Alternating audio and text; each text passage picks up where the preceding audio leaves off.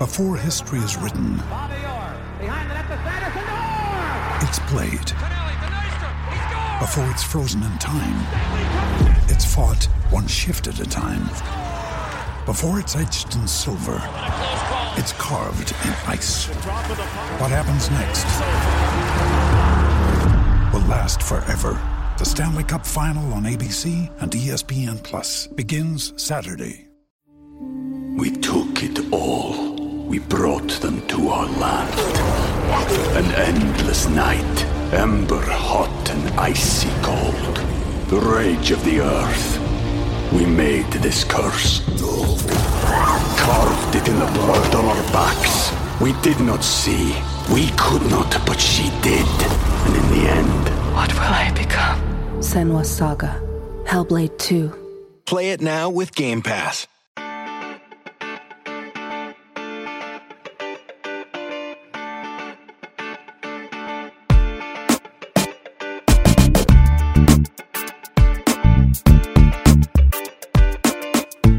Desde el bar, edición, ya nos alcanzaban, pero no nos rebasaron. México está de regreso en el trono de la CONCACAF. No, bueno, es una exageración, pero la verdad es que fue un buen fin de semana para el fútbol mexicano con respecto a Estados Unidos. Eh, también a Checo, pues ya lo alcanzaban, pues sí lo rebasaron unos cuantos, pero por lo menos se recuperó. No fue un mal fin de semana, a comparación del pasado que estábamos todos deprimidos y por eso estamos en ambiente más festivo hoy aquí en Desde el Bar para platicar de todo esto y más. Eh, yo soy Martín del Palacio y me acompaña como siempre Luis.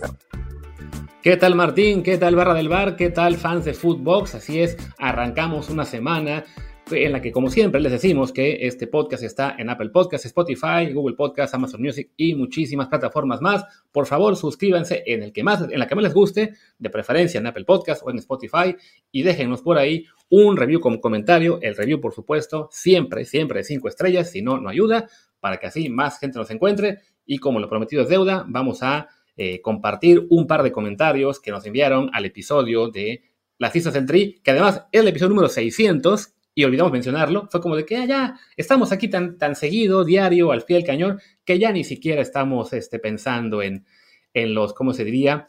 En, en los highlights de, ah, qué, qué gran número es este episodio. Aquí estamos y ya. Pero bueno, nos mandaron aquí un par de comentarios. Primero, el buen amigo Soto, que dice que es un buen podcast y ojalá se dé pronto el episodio con Jaime Ojeda. Es cierto, teníamos pendiente eso. Hoy habría sido un buen día para invitarlo, aunque sospecho que se habría escabullido misteriosamente. Y también nos dice Edgar Mora, soy su fan total, gracias por compartir su punto de vista, lo sigo desde hace tiempo y reconozco que gracias a ustedes he vuelto a escuchar Espacios Deportivo. Edgar, a ti también muchas gracias. Y bueno, para si quieres charlar con nosotros, estamos en Telegram en Desde el Bar Podcast. Hecha la presentación, que cada vez me queda más larga, pues arranquemos con qué, con directo con México, Estados Unidos o hablamos un poquito de Checo.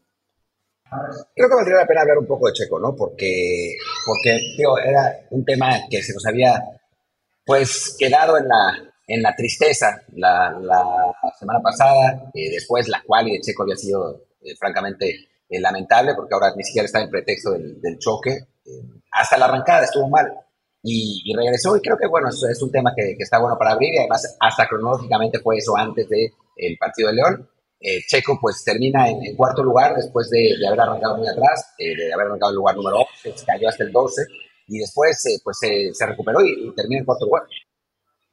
Sí, desafortunadamente, bueno, eh, no está Checo pasando por, un, por el mejor momento después de, lo que fue primero el haber perdido esa carrera en Miami con, con Max Verstappen, cuando quizá él se sentía acariciando el liderato del Mundial, pues le afectó un poco en la moral, en la confianza, vino el desastre de Mónaco, ahora pues vino también un sábado muy complicado en la cual de, de Miami, en la cual había sufrido mucho, perdón, de Miami, de, de, Barcelona, en la cual había sufrido muchísimo para, para pasar la Q1, que apenas avanzó en decimoquinto, y en parte porque Leclerc también había tenido un, pésimo momento y había quedado fuera ahí. Y ya luego en la Q2 tuvo tres intentos, siempre estuvo sufriendo en el segundo sector y se quedó un décimo, pues lo cual sí fue una, una gran sorpresa porque pues, el Red Bull en principio, más allá de que su superioridad es más en, lo que sería en carrera completa que a una sola vuelta, pues en teoría no debió sufrir para, para avanzar, considerando que se metieron después a la Q3 un Alfa Romeo, un este, uno, dos McLaren, o sea, no, no había excusa para quedar fuera, pero bueno, le toca arrancar desde el undécimo, lo hace con una estrategia diferente Red Bull a la mayoría de los demás. Estaba Red Bull con llantas medias, todos los demás con las blandas. Me parece que la idea de Red Bull era ir a una sola parada, eh, con medios de arranque y luego duros, dejando que todos los demás fueran a dos paradas. Y, eso hace que Checo sea quizá más precavido de lo normal en esa alargada, pierde dos puestos, los recupera así con relativa tranquilidad en las siguientes vueltas, pero ese tiempo que perdió en las primeras eh, vueltas de, la, de, la, carrera, de hecho fueron, acabaron siendo la diferencia con George Russell, que había arrancado justo detrás de él en el, en el undécimo, no, en el, en el duodécimo puesto, le rebasa, gana muchos puestos en las primeras vueltas y después ya para Checo se vuelve imposible alcanzarlo. Sí, gana muchos puestos de manera más o menos ilegal, ¿no? Hay, hay una controversia porque no en ese, no en ese momento cuando, cuando pasó a Checo, eso sí fue eh, válido, pero un poco más adelante corta una curva, eh, según él, de manera no intencional, pero corta una curva, gana dos lugares y Checo y la gente de Red Bull consideran que eh, Russell tendría que haber sido sancionado. Al final de cuentas no lo fue. Y sí, esa es, esa es la realidad, ¿no? En, el WhatsApp de, de GP Fans, donde tendrían que entrar, al WhatsApp no van a poder entrar, pero nosotros en el WhatsApp interno discutíamos si había sido un, un error de Checo haber, arrancado tan conservadoramente o no. Eh, yo creo que tiene que ver con el nerviosismo de no equivocarse, ¿no? O sea, creo que como venía Checo, eh, haber, haber tenido un accidente en la arrancada hubiera sido catastrófico para su confianza y para la presión creo que se exageró. O sea, digamos que en nuestros, en términos futbolísticos, pues sí se cagó. Esa es la realidad. O sea, como que no quiso eh, empujar demasiado y a final de cuentas, pues sí, lamentablemente le costó, le costó eso el podio. Aún así, creo que para la circunstancia no es, un, no es malo el cuarto lugar, sobre todo porque Alonso, que es su principal competidor por el momento, por la segunda plaza de pilotos, eh, pues no tuvo una buena carrera, entonces Checo pudo eh, sacar un poco más de ventaja.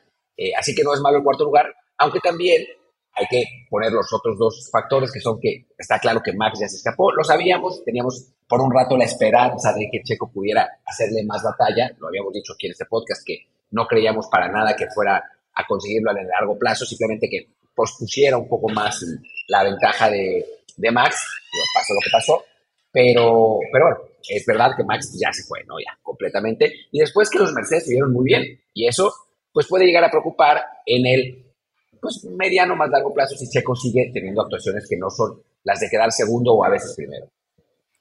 Sí, que yo creo que de hecho en el resultado final acabó siendo más decisivo el tema de la estrategia que esa precaución que tuvo Checo al principio, ¿no? O sea, Red Bull pensó que les iba a dar el auto y el desgaste de los neumáticos para solamente ir a una parada y que con eso no valía la pena, digamos, arriesgar demasiado al principio, también para cuidar las llantas y que pudieran hacer un primer stint bastante largo.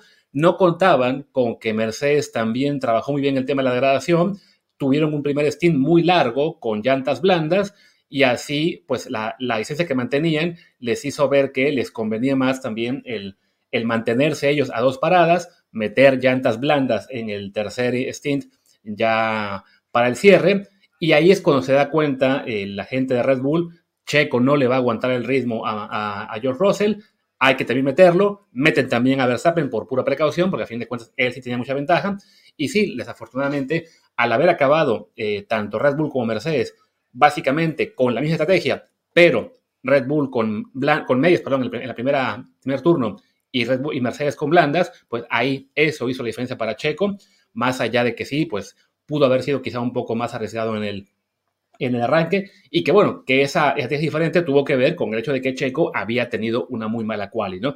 Si, si arrancan ellos 1-2, simplemente se van con blandas como el resto y se preocupan por nada, ¿no?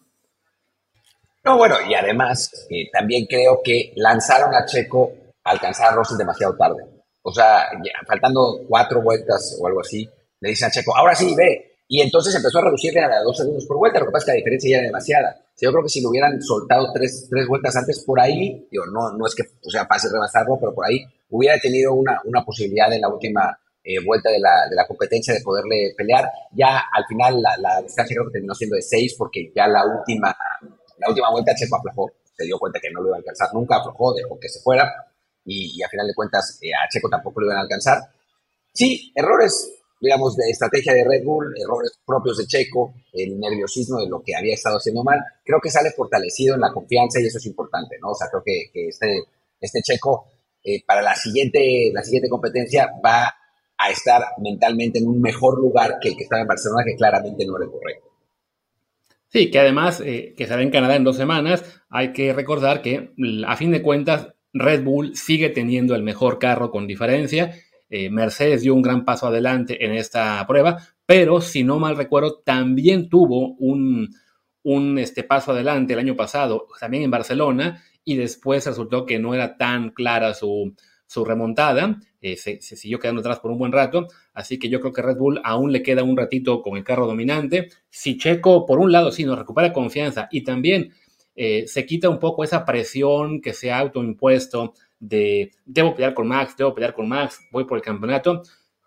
No es conformarse, ¿no? Pero sí es entender su lugar, que en este momento su pelea este año es con Fernando Alonso por el subcampeonato, no es con Max. O sea, Max es un, pues, un, superpiloto que, que no va a cometer errores, que la única esperanza de Checo literalmente sería que Max tenga un accidente que le haga perderse tres o cuatro carreras y quizá aún así le alcance para ganar el campeonato. Entonces sí, que Checo se tranquilice un poco, que se concentre en, en mantener ciencia con Fernando, que qué bueno para Checo, que Fernando tuvo un mal día también, había dañado su carro en la quali, le cambiaron el fondo plano para la carrera, no sirvió de mucho, acabó séptimo, tan le fue mal que acabó detrás de Stroll por primera vez en toda la temporada.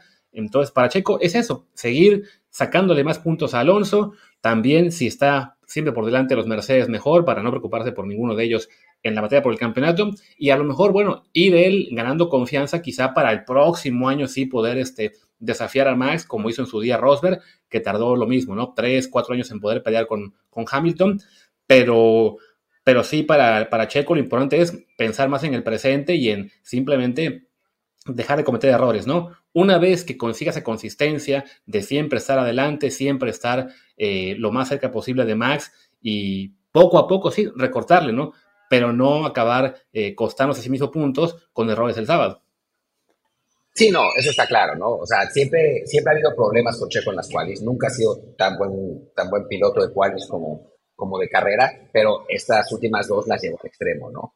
Desde la desconcentración que le costó el, choque de, la, de, en, la, carrera, en la carrera pasada, como esta vez que la verdad yo creo que era que fue esencialmente por estar en un mal lugar mentalmente, o sea, porque no, no hay otra explicación de lo que sucedió, porque el, el coche siguió siendo el mismo, eh, Max terminó primero con, con cierta ventaja, eh, no sé, o sea, ahí lo, que pasó en la, en la cual y pasada es un poco un enigma, porque además desde, el, desde la Q1 estuvo a punto de quedarse fuera eh, esta vez. Así que, que bueno, eh, algo, algo que todavía tiene que reflexionar Checo, pero sí, insisto en que, que creo que, que, está en un mejor lugar mental y creo que no lo vamos a ver con esa, con esa irregularidad por lo menos tan marcada. Lo que sí, insisto también, es que pues, la buena actuación de los Mercedes debe preocupar porque desde hace rato que estábamos esperando, desde hace rato, eh, meaning la temporada pasada, estábamos esperando que Mercedes tuviera una actuación como la que tuvo ahora, ¿no? O sea, como la de poner a dos pilotos en el podio. Estuvieron todavía 15 segundos de, Red Bull, o sea, todavía lejos, pero se vieron competitivos y si Mercedes está bien, entonces pues sí se puede apretar el campeonato a pesar de que la desventaja en este momento sigue siendo muy importante. ¿no? Sí, yo, yo, creo que Mercedes va a, a, dar un paso adelante. De entrada, hará mucho más competitiva la pelea con Aston Martin. Si no me equivoco, ya lo rebasaron en el campeonato de pilotos, porque pues, no fueron el de equipos, porque más allá de que Fernando sea tercero, pues Stroll ha aportado muy poco este año y eso le ha dado ventaja a Mercedes.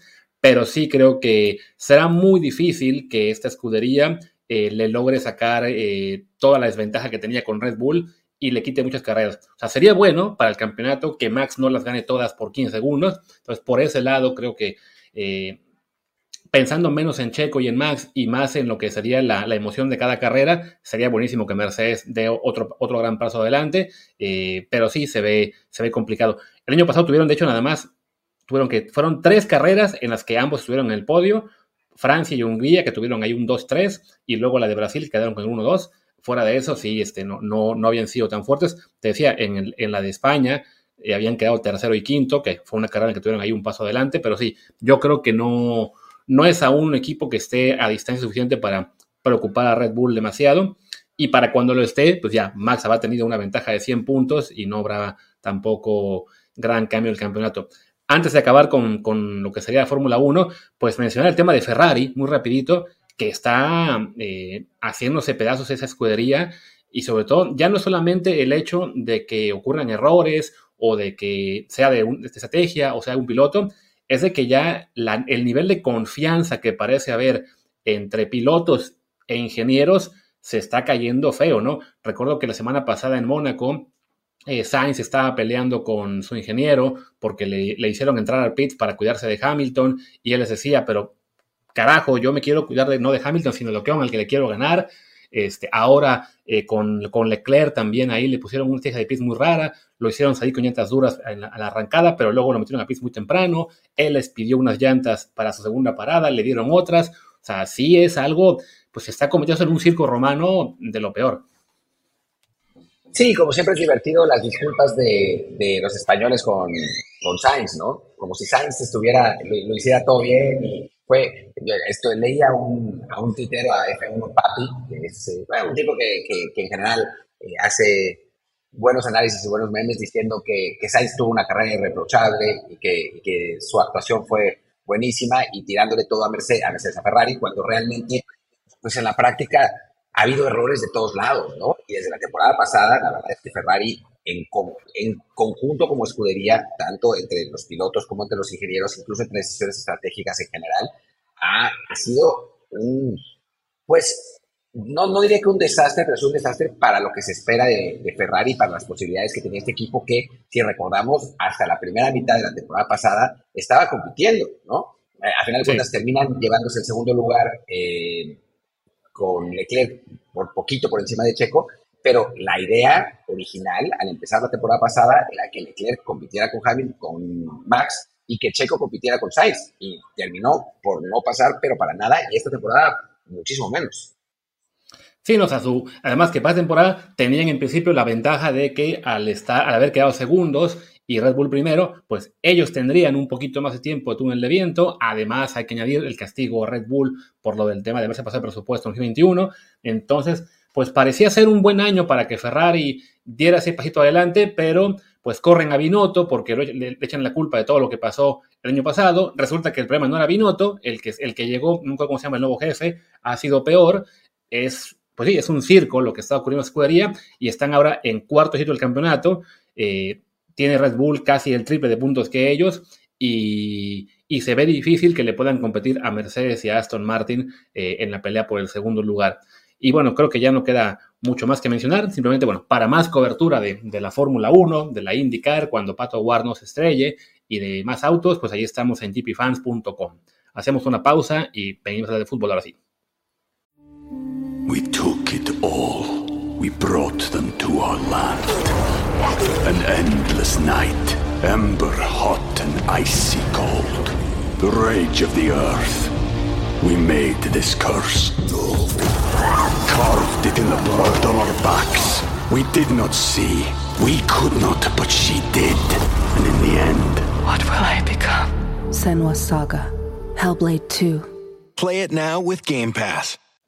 The world's most exciting podcast, home of borders, language, culture. And here he is, New York Times best-selling author and National Radio Hall of Fame inductee, Michael Savage. I'm Michael Savage, host of the Savage Nation podcast, home of borders, language, and culture. Hear my new podcast each week as I speak with top guests from around the world. Right now, we have over 700 shows in our library featuring interviews with world leaders, scientists, faith teachers, and more, including President Donald Trump, Prime Minister of Israel Ehud Barak, Edward Teller, the father of the hydrogen bomb, Jerry Falwell, and so much more conversations and commentary you cannot find anywhere else.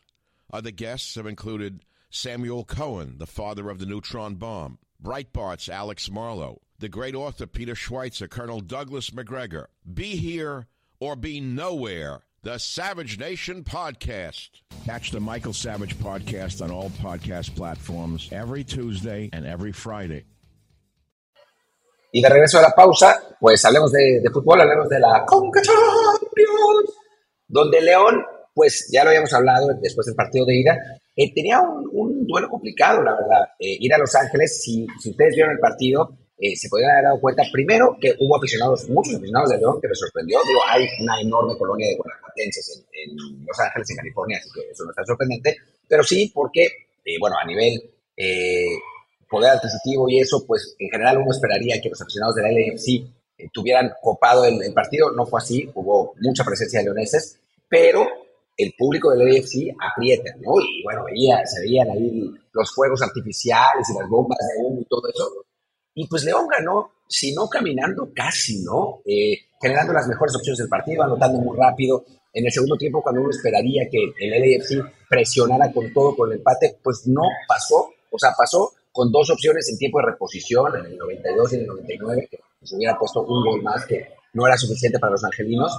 Y, y la verdad es que después de la decepción absoluta que, que nos había dado Pumas la temporada pasada, eh, pues había como una cierta, un cierto temor fundado de que pues esto empezara una, una temporada de dominio del MLS y fue, estuvo lejísimo de serlo, ¿no? O sea, el León ganó con, con bastante claridad, perdón, que está pasando aquí al lado, está metiendo algo de, de sonido, pero, pero bueno, terminando mi comentario, eh, creo que esa, esa temporada de dominio del de, digo, de la MLS, pues no pasó, ¿no? Fue, fue un Sí, no, lo que comentabas también del, tema de la afición, pues creo que también dejando claro de que mucha de la afición que hay en la MLS, sobre todo en plazas como, como Los Ángeles eh, o las Tejanas, en Florida, pues no deja de ser fans latinos del, del, fútbol, que claro, apoyan al equipo de la ciudad en la que viven, porque pues, es, es lo normal, ¿no? Les gusta el fútbol, se hacen aficionados del equipo de la ciudad, teniendo en Los Ángeles, tenían al Galaxy, que era la franquicia, pues básicamente una de las eh, más icónicas, pero para lo que serían los, los fans estadounidenses.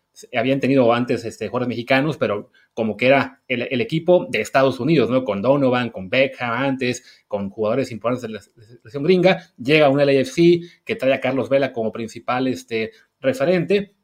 Y pues se ve que parte de su afición son mexicanos, ¿no? tan mexicanos los que, digamos, este, los paisanos que viven ahí de, de, fijo porque ahí han hecho toda su vida, como los que viven ahí porque trabajan en la televisión y también ya son más fans de la, de la LFC que de la Liga MX, que vi algunos un poco tristes ayer en Twitter. Y bueno, pero cuando llega ya una final contra un club mexicano, pues, oh sorpresa, eh, resulta que dentro de esa afición había espacio para fans de León o fans que a lo mejor revendieron su abono a, a, a amigos leoneses y sí, no, no estaba la tribuna tan eh, dividida, bueno, más, más, bien, estaba más dividida de lo que hubiéramos esperado, si bien de todos modos, si eran más fans del LFC. Y ya en el, tema del partido, pues sí, coincido contigo, ¿no? Un, un juego en el cual el León, de entrada, había sido muy superior en la ida. Ese 2 a 1 había sido muy engañoso con el gol del el último gol del LFC en tiempo de compensación, que precedía una falta, con un gol anulado a León también, si mal recuerdo. O sea, que era un partido que era para que León lo ganara 3 a 0, y nos quedaba ahí el mal sabor de boca de que el AFC se fuera con solamente un gol de desventaja, nos daba un poco el temor de que pues se fuera a dar aquí la remontada, pero creo que pues Nicolás, Nicolás Arcamón se comió a su contraparte, que ya no acuerdo quién era el técnico del AFC, y además esa frase que soltó uno de los jugadores de, de Los Ángeles en la previa, ¿no? Que, oh, sí, el fútbol mexicano eh, eh, no son tácticos, solo corren y tienen emoción, son muy pasionales, pero, pero no creo que tengan táctica. Y pues en la táctica se los comieron. Sí, el técnico del LFC es Steve Cherundolo, ¿te acuerdas de ese, de ese defensa que, que, en la época más gloriosa de, de, Estados Unidos, donde nos ganaban siempre, pues ahí estaba, pues ahora, ahora le, tocó, le tocó perder. Eh, y dijo una frase eh, que quedará para la historia célebre. No creo que sean un mejor equipo que nosotros. Nos superaron en estos dos partidos, pero no son un mejor equipo que nosotros. sí, no. Digamos que la definición de, de, ser mejor es un poco rara en, en Estados Unidos, me parece.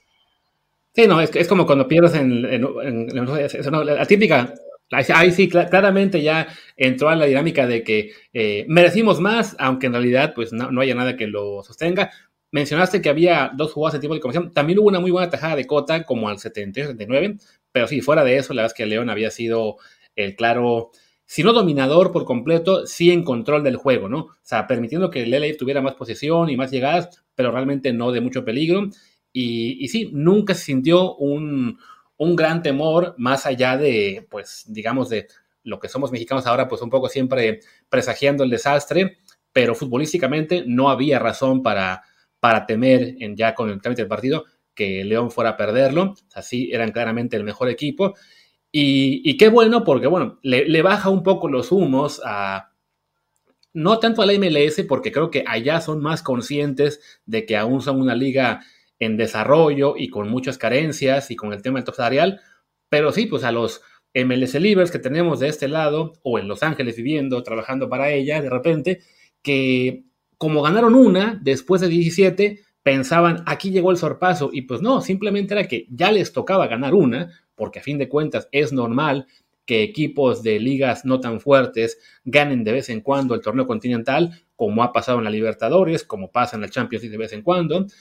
Que México ganara 16 consecutivas había sido simplemente pues, una muestra de una superioridad tal que, que ya era hasta de burla, ¿no? No creo que México vuelva a ganar las siguientes 16, pero sí me deja esto claro que todavía hay una ventaja de la Liga MX, que además, ahora que el, formato de la Conca Champions se vuelve a, bueno, vuelve a crecer y va a tener más clubes mexicanos, también de la MLS, reduce un poco la posibilidad de que haya años como el pasado y un poco como este, en el cual de cuatro equipos mexicanos mandábamos a dos en reconstrucción, o, uno que acaba de vender las estrellas, otro que se perdió el técnico y se fue. O sea, con seis clubes mexicanos en competencia, va a ser mucho más difícil, creo yo, para la MLS ganarla. Va a ser difícil y además, eh, digo, esta vez hay que dejar claro que León no fue uno de los mejores equipos del torneo. Sí, Nicolás Larcamón es un buen técnico, todos lo sabemos, y sobre todo en estas instancias, ¿no? En, sacar eh, ventaja de las circunstancias eh, favorables de, una, de, un marcador positivo en, la, en el partido de ida. Lo hizo muchas veces con Puebla, lo hace otra vez con, con León, que además el, el, resultado se quedó corto porque, como dijiste, tenía que haber, tenía que haber acabado 3-0. Pero León no fue uno de los mejores equipos del, del clausura y ganó la Conca Champions con gran facilidad, además siendo un equipo que, digo, sabemos que la historia normalmente no cuenta y, los jugadores pues han cambiado, aunque no tanto, eh, pero León era el pecho frío habitual de los eh, clubes mexicanos en Conca Champions, o sea, cada vez que iba el León perdía primera ronda, no, no perdía hacia adelante, ¿no? Perdía en, las rondas más, más elementales, o le ganaba el panameño y perdía en, el primer enfrentamiento contra el del MLS, esta vez pues hizo lo que tenía que hacer, gana la final con, con absoluto merecimiento. Y sí, ¿no? La, la ampliación eh, va a ser importante en ese sentido. Ojalá que vayan los, los mejores mexicanos, porque siendo con la suerte que tenemos, vamos a terminar yendo los Pumas de algún modo extraño otra vez y de algún modo también ir avanzando hasta llegar a la final, como pasó la temporada pasada. Eh, que bueno, sí, lamentablemente también los Pumas han sido los dos últimos derrotados mexicanos en, en la Conca pues eso no es, no es muy positivo, pero ya hablando más en serio, sí, la, Liga MX creo que todavía demuestra una, pues una superioridad cuando uno de sus equipos medianos, digamos, medio buenos, le gana a uno de los equipos top de la MLS como el, LFC y gana el título 17 de 18, que es una absoluta brutalidad, más allá de que no hayamos ganado el, de la, el, del, el del año pasado, y cierra un fin de semana muy pues digamos, como dicen los gringos, para ellos mismos sobering, ¿no? Y como que pone a, los aficionados de Estados Unidos un poco en su lugar, ¿no? Pierden en el cuartos de final, en el primer partido serio que juegan en la sub-20, lo pierden contra un rival de verdad. La femenil, increíblemente, sub-20 pierde con nosotros y pierden también en la MLS, ¿no? Sí, que lo que decía de León, por ejemplo, habían ido ya, esta era su cuarta con la Champions seguida. En 2020, primera ronda, justo ante la LAFC, le habían ganado 2-0 en la ida y se cagan en la vuelta, además que estaba Carlos Vela todavía en gran, bueno, acaba de llegar, eh, creo que era su segundo año, este, y estaba realmente en on fire, le dan 3-0 en la vuelta, ya luego fue que el resto del torneo fue eh, a un partido por el tema de la pandemia, ¿no? Pero bueno, primera ronda, el León queda fuera ante el AFC.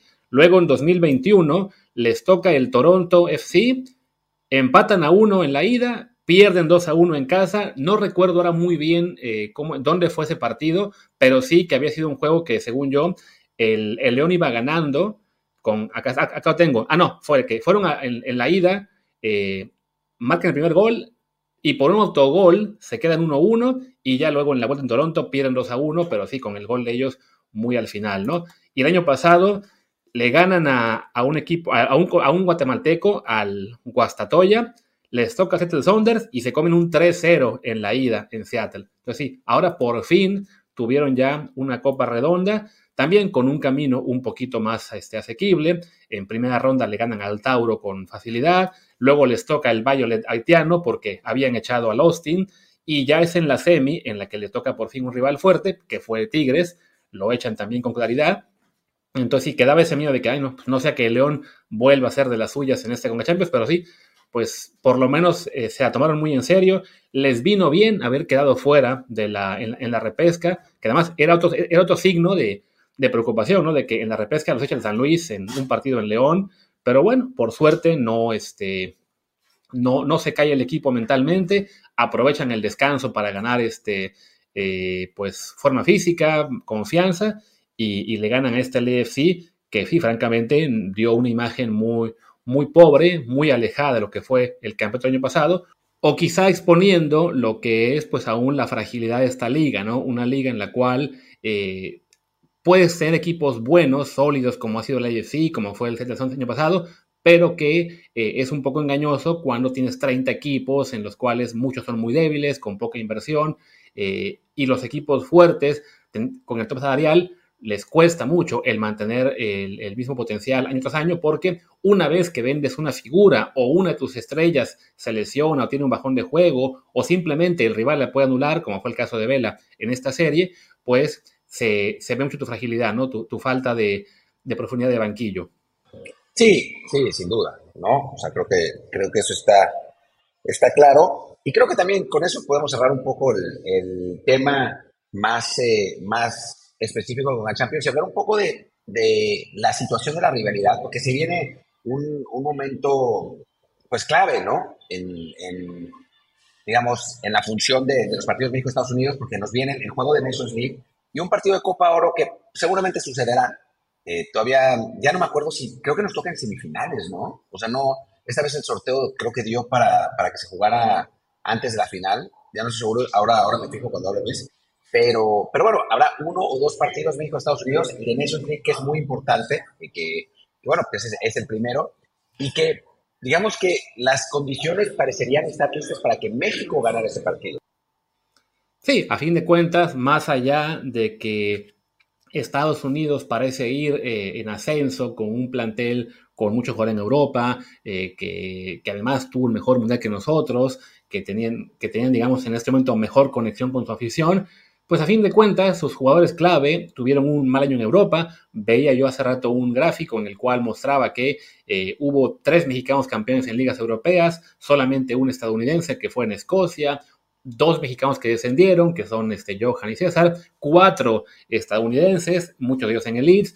O sea, y, claro, el, el, tema clave, pues que en México ya tenemos un técnico que ha estado trabajando pues pocos meses, pero ya, ya tuvo algunos amistosos, ya, ya tuvo a la mayor parte del grupo eh, colaborando con él en algunos días y que va a tener además pues ya estos dos este, procesos con 30 jugadores, con de los cuales 10 se van tras los amistosos, otros 10 llegan para los Juegos de Nations League, mientras que Estados Unidos, pues que por alguna razón no ha decidido quién es el técnico definitivo, pusieron a un interino, el interino se va y ahora está el asistente del interino como responsable de esta selección para Nations League y probablemente Copa Oro. Entonces, pues sí, más allá de que la calidad de los jugadores siga siendo bastante buena, eh, la inestabilidad que tiene la federación eh, puede ahí pesarles bastante.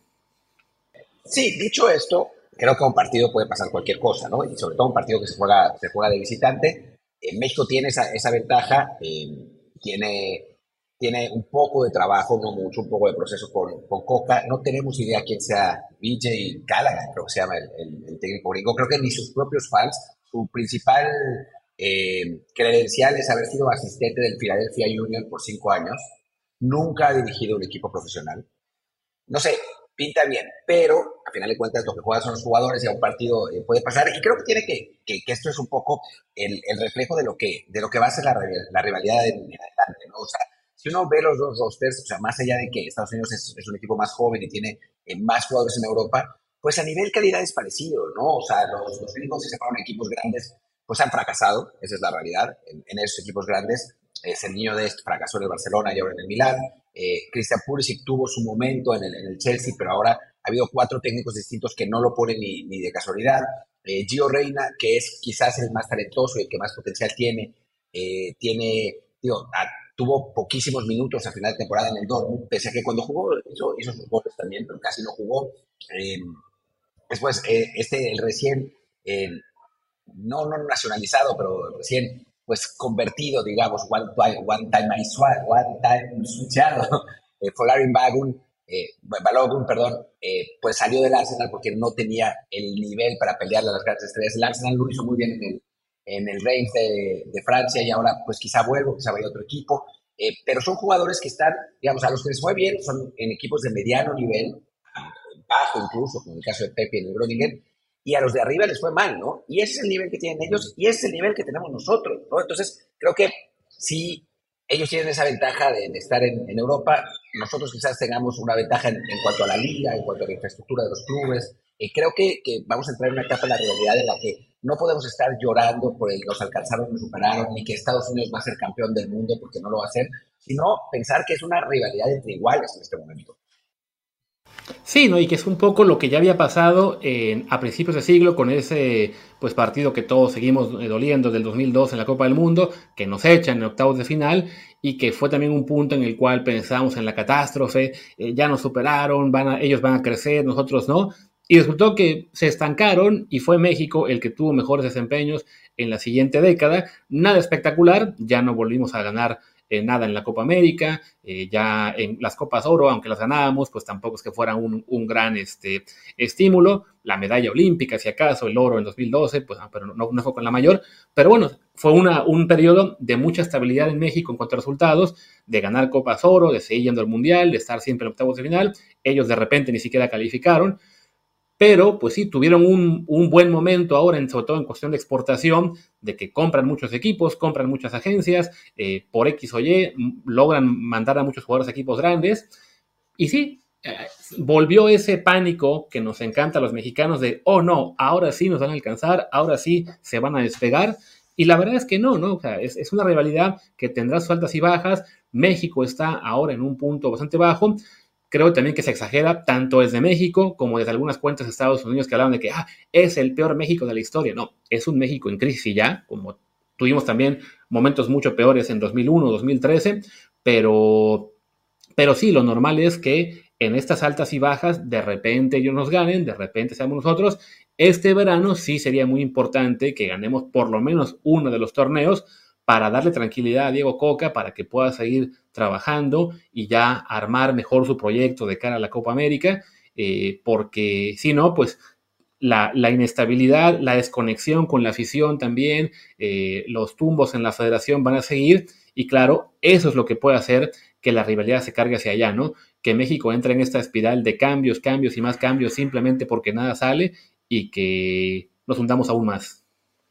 Sí, y Digo, también hay que decir que eran los propios gringos los que decían que tenían su generación dorada y que, con eso iban a ganar el Mundial de 2026 y esto, pero es que el fútbol es un deporte de procesos lentos, por decirlo de algún modo, ¿no? Eh, a Francia le costó años y años y años y años poder llegar a, meterse en una élite en la que no estaba, ¿no? O sea, terminó, a final de cuentas, su primer título en 98, eh, lo gana después de haber llegado a semifinales en 58, en 82 y en 86. España que gana el, el, mundial, bueno, tiene esa, esa, generación dorada literal ahí, eh, y gana el, gana el mundial en 2010 y gana los Euros de 2008 y 2012, pues tiene una de las ligas más potentes del mundo, si no es que la más potente del mundo en, muchas instancias, ahora no, pero en general sí, estuvo, estuvo siempre rondando ahí en, Copas Europeas, llegó a la final de la, de la Euro en, 1984, eh, tuvo generaciones que, que, decepcionaron, pero estaban ahí peleando, a pesar de no ser eh, tan top, para que Estados Unidos llegue a ser un equipo que pelee en la arena mundial, hace falta mucho. Hace, es, realmente muy difícil en el, fútbol llegar hasta allá. Así que ellos también estaban entusiasmados y, y también estaba nuestro propio pánico, ¿no? Nuestro propio pánico, por un lado, y nuestras ganas de vender clics, por otro lado, porque esa es, esa es la realidad, y de conseguir chamba en la MLS, ¿no? Entonces, creo que, que también nosotros tendremos que ser capaces de, perdón por el francés, bajarle huevos, ¿no? A esa rivalidad que es hoy una rivalidad regional y seguirá siendo una rivalidad regional por muchísimo tiempo, me parece. De la gente que consiguió chamba con la MLS y ayer estaba más triste porque perdió el AFC, no vas a estar hablando aquí, ¿eh? Pero bueno. Pues tienen, tienen, tienen, dos mil dólares de razones por cada partido transmitido como para llorar. Así que yo los respeto. Yo les respeto su tristeza. Yo digo que sin llorar, no, no, no, no, no hay razón para llorar, aunque la MLS lo trata también. Pero bueno, eh, creo que bueno, es eso, ¿no? México tiene un buen fin de semana, recupera un poco de optimismo, sobre todo en la parte de clubes. Yo, creo que en tema Liga MX contra MLS no va a ser una vuelta a estos dominios de 15, 16 años, pero sí creo que eh, por lo menos eso hay una, un despertar de a ver si se tuvo un muy mal año que coincidió en que el Santos acababa de correr a, bueno, se acababa de ir Caiciña y llegó, no, al revés, eh, se acaba de ir, este, perdón, ¿cómo se llama? Almada, llegó Caiciña, destruyó el equipo en un mes, eh, no me acuerdo quién más estaba en esa, en el, León que siempre se cagaba, Pumas que no tenía nada que hacer ahí en ese Conca Champions, pero que le toca a Cruz Azul, al cual siempre le gana, entonces fue una combinación de factores que dejó a una representación mexicana muy débil en esa Conca Champions. Incluso en esta, a fin de cuentas, hablamos de, de, por un lado, un Pachuca que tenía que haber avanzado con tranquilidad y se topa con un Motagua que le echa sorpresivamente. Un Atlas que está igual en proceso de reconstrucción, y luego, ya, y, luego Tigres León, pues se pegan entre ellos. Pero ya para el siguiente año, en el cual van a ser seis mexicanos, sí será mucho más difícil para los equipos de la MLS eh, competir eh, hasta el final, simplemente por eso, ¿no? Porque tanto ellos también tienen el problema de que muchos de sus clubes buenos pierden figuras y no logran este, mantenerlas, como del lado mexicano sí podemos esperar que haya esa consistencia. va a estar ahí Tigres, que pues tiene el dinero para recuperar ahí el nivel, pase lo que pase, y que bueno, que además es el campeón las Chivas, que por lo menos están ahora arrancando un proyecto eh, decente, el Monterrey, que igual por dinero y por recursos debe competir bien, el América, o sea, va a ser una, una Conca Champions en la cual México manda por lo menos cuatro clubes bastante fuertes, además de Toluca y Pachuca, que ahí a lo mejor son un poquito más la incógnita de ver cómo llegan entonces. Y sí, pero bueno, con eso la Liga MX creo que debe mantener por un rato la supremacía. Eh, y ya en selecciones, pues lo que hablamos, ¿no? Es un toma y daca en el cual cuando ganen ellos, pues no es para infartarse, y cuando ganemos nosotros, pues sí, a celebrarlo, que también se vale. Sí, claro, ¿no? O sea, creo que eso es, eso es importante, ¿no? Ser, ser capaces de, de festejar cuando suceda, aunque no vaya a suceder el 100% de las veces. Esta vez pasó, hay que celebrarlo, hay que tirar carrilla, porque de eso se trata, y hay que aguantarla si perdemos en la Nations League, pero sin caer en él. Ya nos ganan hasta en los juegos de estrellas de la MLS, Liga MX, cuando son pachangas glorificadas, ¿no? O sea, esa, esa etapa por lo menos eh, en la que ya hasta el amistoso de los sutileros eh, no lo contaban, pues yo creo que con este resultado ya, ya se acabó, aunque obviamente pues los mexigringos encontrarán maneras de ponerlos si perdemos a Nations League, decir, lo de la liga, lo de la Conca Champions fue un espejismo, nos siguen teniendo de hijos, ¿no? siempre habrá alguna manera. Así es. Y bueno, ya nos queda mucho más que comentar. Si acaso, bueno, como siempre hacemos lunes de mexicanos en Europa, esta semana ya no quedaban muchos en actividad. Lo más destacado, pues, fue que el gang de Arteaga tenía el título en sus manos por tres minutos y se les fue por un golazo de. Ah, pues, de, un ex Tottenham, ¿no? Si no me equivoco. El gol del, del Antwerp, ¿quién fue? ¿Cómo se llama este que mandó el golazo? Alder Alder Yo cuando, cuando, vi, cuando vi que anotó Alder porque recibí, recibí la alerta del gol, pero no, no decía de quién, se me había olvidado que no estaba, que estaba en el, en el, en el Antwerp, dije, gol del Tottenham, por fin, pero no. pero bueno, por lo menos, por lo menos un jugador del Tottenham sabe ahora lo que es ser campeón, además con lo que es la liga belga, demostrando que las liguillas son buenas también en Europa, un final increíble de esa liga, hasta el 89, el Unión San Giloa era campeón, eh, le meten un gol el Bruges, entonces con eso era campeón el Genk, mete otro gol el Bruges, lo cual reforzaba aún más el Genk, y ese 2 a 2 que le cae al 94, si no me equivoco, le acaba dando el título al Antwerp, y bueno, pues Arteaga se queda sin campeonato este año, eh, su paso por Bélgica, si no me equivoco, hasta ahora le ha dado solamente una copa, que no es poca cosa, y además como quedaron segundos, irían a previa de Champions, aunque lo ideal sería que ya él se marche otro equipo, y que esté también en Europa, no que regrese a la América o a los Tigres, eh, ¿Quién más? Bueno, los mexicanos en España, ahí estuvo Aguirre que cerró con Victoria y que ya renovó contrato. Eh, también, ¿quién más? el tema de, bueno, se acabó la temporada ya para, para Star Montes, que ahora dicen que el español lo quiere conservar. También está en Italia, jugaron Johan contra Ochoa, ganó el Cremonese, daba igual, ya está descendido. Y bueno, y en la quinta división quedó el Salamanca de los mexicanos, no logró calificar. Y no sé si olvido a alguien más que haya tenido actividad. No, pero vale la pena decir que hoy en Fútbol Transfers vamos a tener una nota con Gerardo Arteaga hablando del interés específicamente del América y creo que va a haber algunos que estarán decepcionados de esa, de esa entrevista y otros estaremos contentos de lo, que, de lo que va a decir ahí.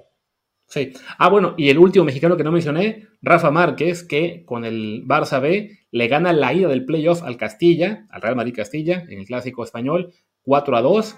Así que da un paso hacia la segunda división, aunque bueno, todavía falta la vuelta y si no me equivoco, una ronda más. Sí, en realidad podían haber ascendido directamente si el Celta descendía, porque descendiendo el Celta, el Celta B que, está, que, ascendió, no podía ascender porque no podía haber el equipo eh, primario y el filial en la misma división. Eh, al final el Celta le ganó al Barcelona y con eso pues impidió que eso sucediera, así que sí, tienen que mantener el resultado contra el Real Madrid en la vuelta y después ganar la final de ascenso, digamos, que todavía no se sabe contra quién pasa. Ya de eso platicaremos seguramente la semana que viene. Y por lo pronto, pues creo que ya podemos acabar, porque entre que este episodio tuvo ahí unos problemas técnicos que quizás escucharon en algún punto, o sea, si, si cambió el audio es por eso, porque tuvimos ahí problemas graves y hubo que reiniciar esto, pero bueno, creo que este episodio ya va por los 45 más o menos, así que podemos ir cortando y a ver si mañana le damos un tiempito al debate este de Karim Benzema, que se volvió loquísimo en las redes, con mi, mi tweet hit de hace un buen rato, que primero en, mucho, mucho, tiempo, y a ver qué más sale. Pues selección mexicana, que tiene por amistoso y más temas, pero ya eso ya para mañana. Tweet, hit y tweet hate. Hubo gente que se, se, prendió durísimo contra tu tweet.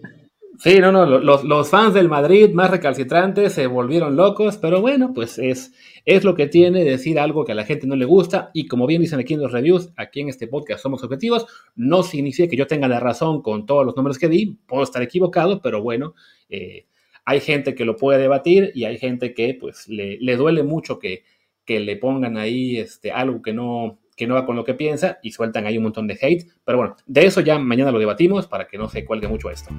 Venga, perfecto. Pues bueno, yo soy Martín del Palacio, mi Twitter es arroba Martín de ELP. Yo soy Luis Herrera, el mío es arroba Luis RHA, el del programa es desde el bar POD, desde el bar pod. En Telegram estamos como desde el bar podcast. Perdón por los temas de audio de hoy, mañana será bastante mejor. Pues gracias y eso, hasta mañana. Chao.